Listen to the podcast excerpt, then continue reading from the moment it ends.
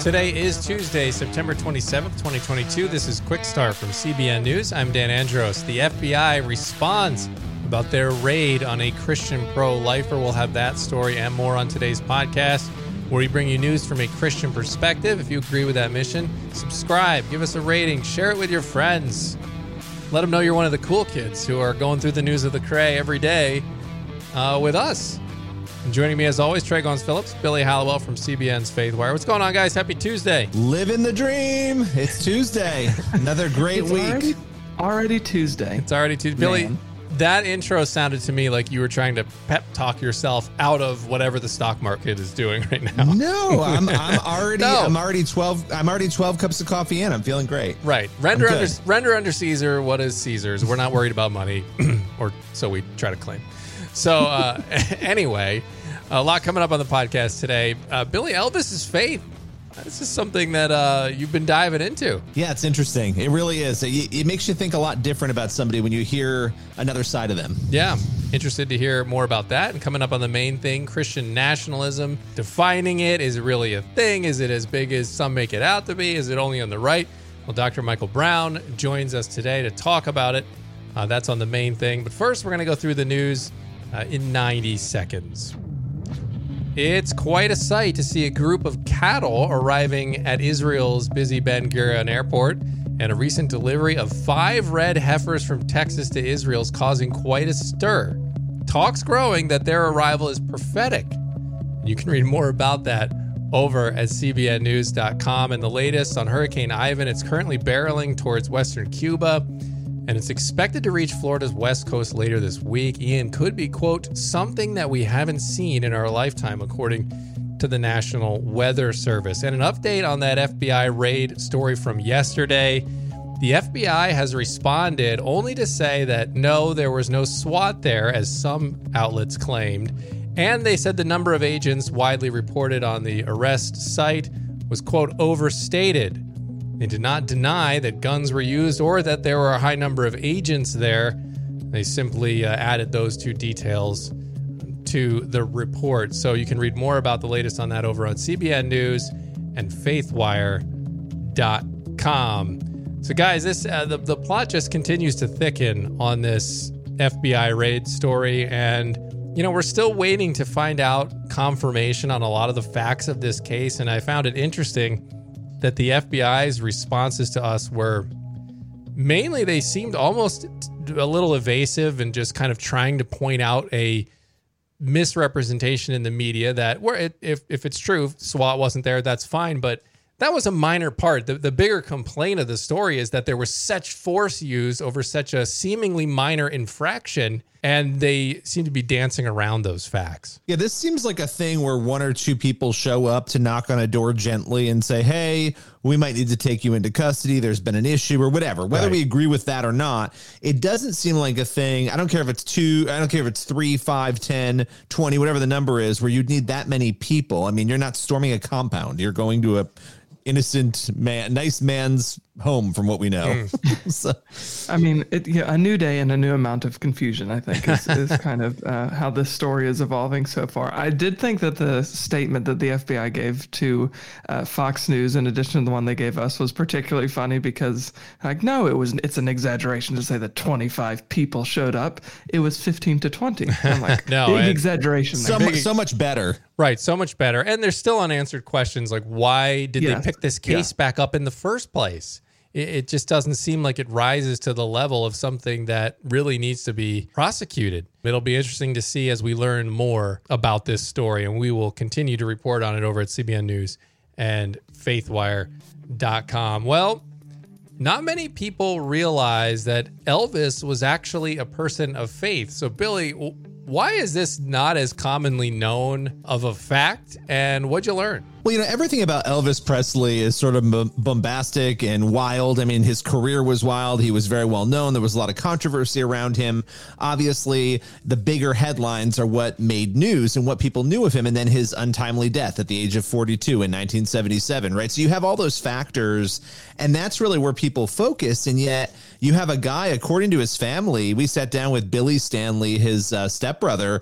Um, the, Elvis was a man who had deep faith, according to him, but you never would have have known that based on what we saw. So I think a lot of sort of the glitz and glamour of Elvis and maybe even some of the bad decisions or the claims of bad decisions overshadowed almost every other facet of his life. Yeah. And I mean, and of course as well, I mean, we remember that he's famous for the big hip shaking move. Remember, he was getting censored on television for moves now that people would laugh that they thought that that was controversial. But what did his brother tell you about his faith? Yeah, it's it's really interesting. Now, his brother, there were a number of stepbrothers, and Billy was one of them. They all worked on his tour with him, or at least a number of them did, including Billy. Um, Billy's job, one of his jobs, was to carry Elvis's Bible around. He brought the Bible to make sure it was always with him. So everywhere he went, Elvis had this Bible. Um, and he talked about seeing him praying constantly, that he read his Bible every single day.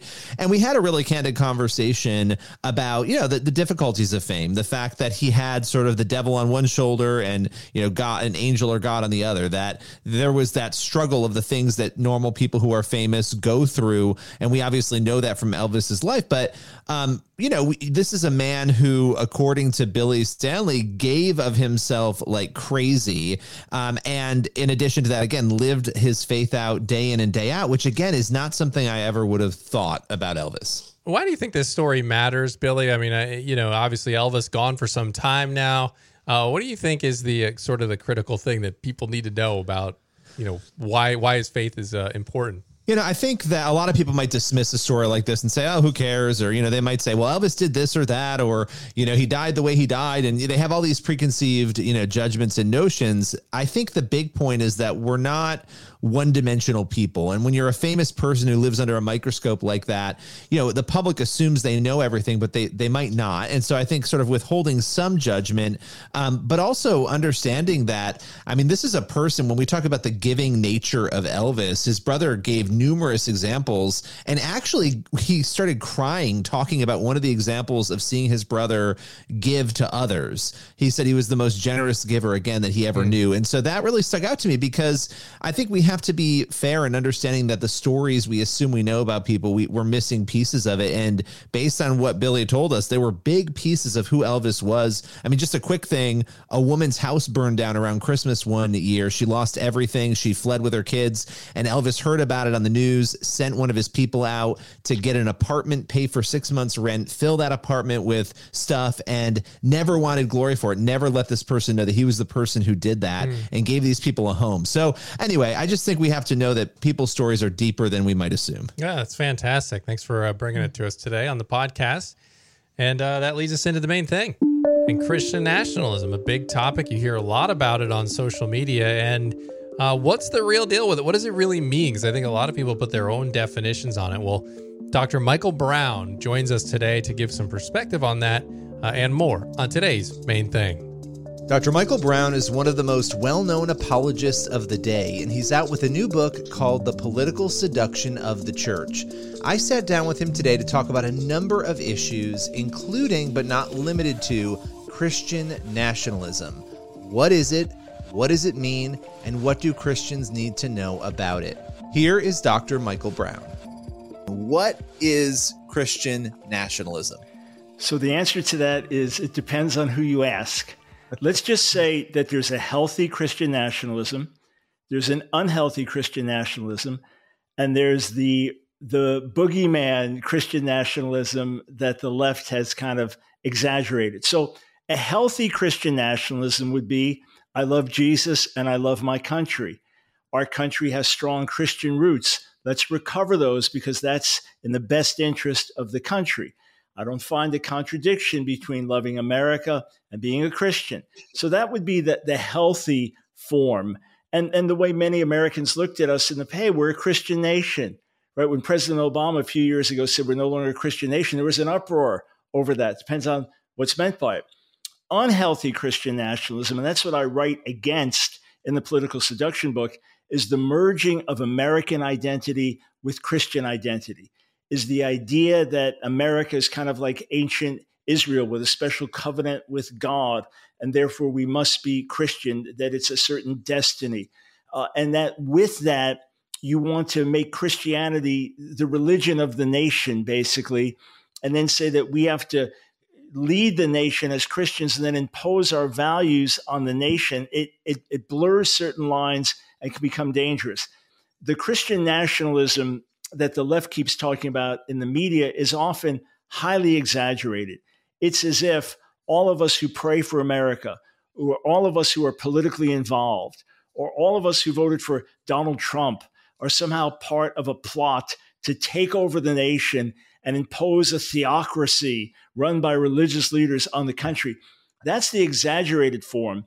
But I am personally concerned that there is the blurring of politics with the gospel, that there's the wrapping the gospel in the American flag, that that MAGA, make America great again, also means let Christianity rule America again, because that's one and the same. So when the things get blurred, the kingdom of God gets too mingled with the kingdom of the world. That's a concern. Yeah. And, and I think that you broke that down in those three camps so well. And, and those are all very true. I think the question a lot of people have, and this is the struggle, right? On the first and the second group, you know, where is that line between, you know, and feel free to correct me on any of this, but loving the country, you're a Christian first, you love the country, you want to see America honor God by having policies that would do that, while also at the same time not impeding anybody else's right not to believe in those policies. It's a tough line, I think. So where's that? Where does that line sort of end for that first group? And, and in specific terms, I think the Supreme Court, you know, we're seeing a lot of claims about the Supreme Court being a Christian nationalist Supreme Court. So I thought I would throw that out there and just let you respond. Right. So when it comes to the Supreme Court, each side looks at it differently. When when the Supreme Court goes to the left, we say it's an activist court and it's left the Constitution. When it goes to the right, people say it's a theocratic court, the Christian nationalist court. So we have our rhetoric on both sides. Remember that both Republicans and Democrats are saying that the next elections will decide whether America is going to be a democratic country. So each side is, is demonizing the other, although absolutely I prefer the Republican policies to the Democrat policies. But in short, it comes to this. The moment we forget that America is a fallen nation like every other nation, and that the church is God's people in the midst of the nation and the midst of all nations, the moment we forget that and think of America as somehow equaling the kingdom of God, or that God will uniquely back America because America is, quote, a Christian nation, that's where we lose our perspective. The moment we think, well, we have Christian values, and if we can get elected, then we can pass laws that reflect these Christian values. We miss the fact that when it comes to values for a secular nation or just an earthly nation, we have to argue based on natural law. We have to argue based on principles. We can't say, well, America has to do this because it's in the Bible. The founders didn't even do that. They recognized our essential liberties because we were created by God. But then when they argued law, it was based on God's ways are best. Let's show the world these ways are best. So as a follower of Jesus, I'm absolutely pro-life.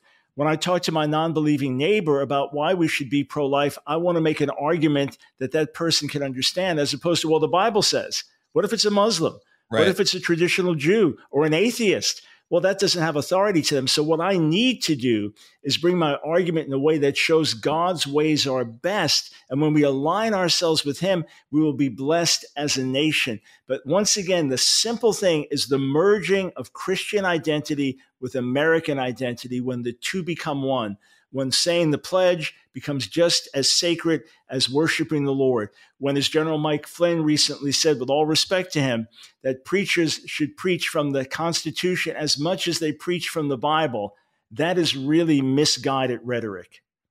Yeah. And, and you know, it's interesting because when you see some of these complaints uh, in that third group, right, you know, that when you see secularists or people on the left sort of talk about this issue, you know, people are like incensed that Christians, that there are Christians who want to see a world that reflects their values. Let's let's word it that way. And, you know, without getting into all the specifics here, it seems like every group wants that, though, right? The atheists yeah. are complaining because they want politicians who reflect their values. Muslims, Jewish, I mean, everybody, at the end of the day, everybody is essentially, even if you don't have belief, advocating for policies and politicians who reflect their values.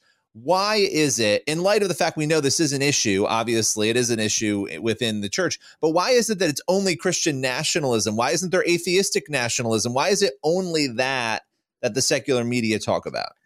Right. So th- there are a couple of reasons. One, the secular media is secular.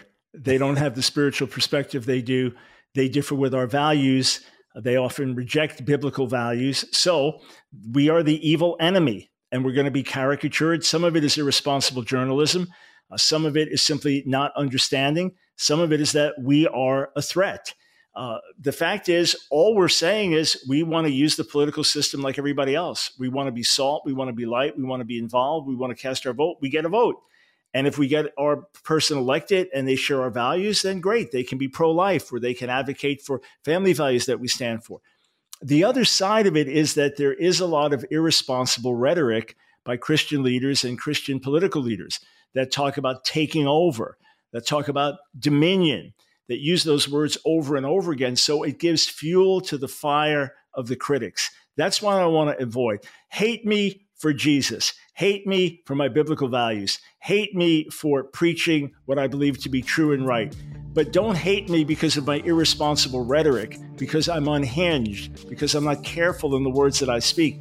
That was Doctor Michael Brown. You can find out more about what he has to say on faith in politics. The new book is The Political Seduction of the Church. All right, Billy, thank you so much for that conversation. And that leaves us with time for one last thing. And this is a story where someone was basically swindled out of thousands of dollars in relation to some landscaping work. But that's not where the story ends, thankfully. Yeah, this is a story out of Colorado. The guy's name is John Frank. He's a disabled veteran. He's in a wheelchair. And the reason that matters is he couldn't take care of his lawn, so he was looking for somebody to help him put stone down to make lawn care easier. Gave the guy almost five thousand dollars, signed a contract, and after he paid, the guy disappeared, and he lost his almost five thousand dollars. And the local news covered this, and it was so amazing. They covered it, and another local company, landscaping company, saw this and ended up reaching out, and they did seventeen thousand dollars of work for free on this man's yard to make wow. up for what this other person did. And the guy was in tears with gratitude. Just a really uplifting story. Well, first of all, phenomenal for this company to step up. And those are always win-wins, I think, for these companies, because one, they get good publicity out of it too for helping. And I'm sure they just wanted to help, because who wouldn't be offended by this? You just think of the evil that lurks out there, to where you're willing to steal from someone in a wheelchair who's trying to get some help. I mean, it just seems like there's a new low every single day out there. Yeah, you know, I think as Christians, this is a good reminder for us. Not that this is a specifically Christian story, but right. uh, I think it's a fantastic reminder that as believers, our job is to stand in the gap for people, right? So when somebody does something wrong, or when when you know sin just comes in and invades somebody's space and uh, ha, ha, you know has has created a vacuum, that's an opportunity for us as believers to step in and, and fill that. And I hope that this will be an encouragement for us to to do that in our own lives. Yeah, absolutely. Fill in the gap. Be the hands and feet of Jesus where you can. And that's all we can do. You know, all this other stuff is arguing, and it's good to iron sharpens iron. I get all that. But at the end of the day, let's love one another. Let's love people in Jesus' name. And a whole lot of the problems in the world would be fixed if we did just that thing. So Lord willing, and that creek don't rise. We'll be back here tomorrow with more. God bless. Head on over to C B N news dot org and uh, faithwire dot com for more news from a Christian perspective.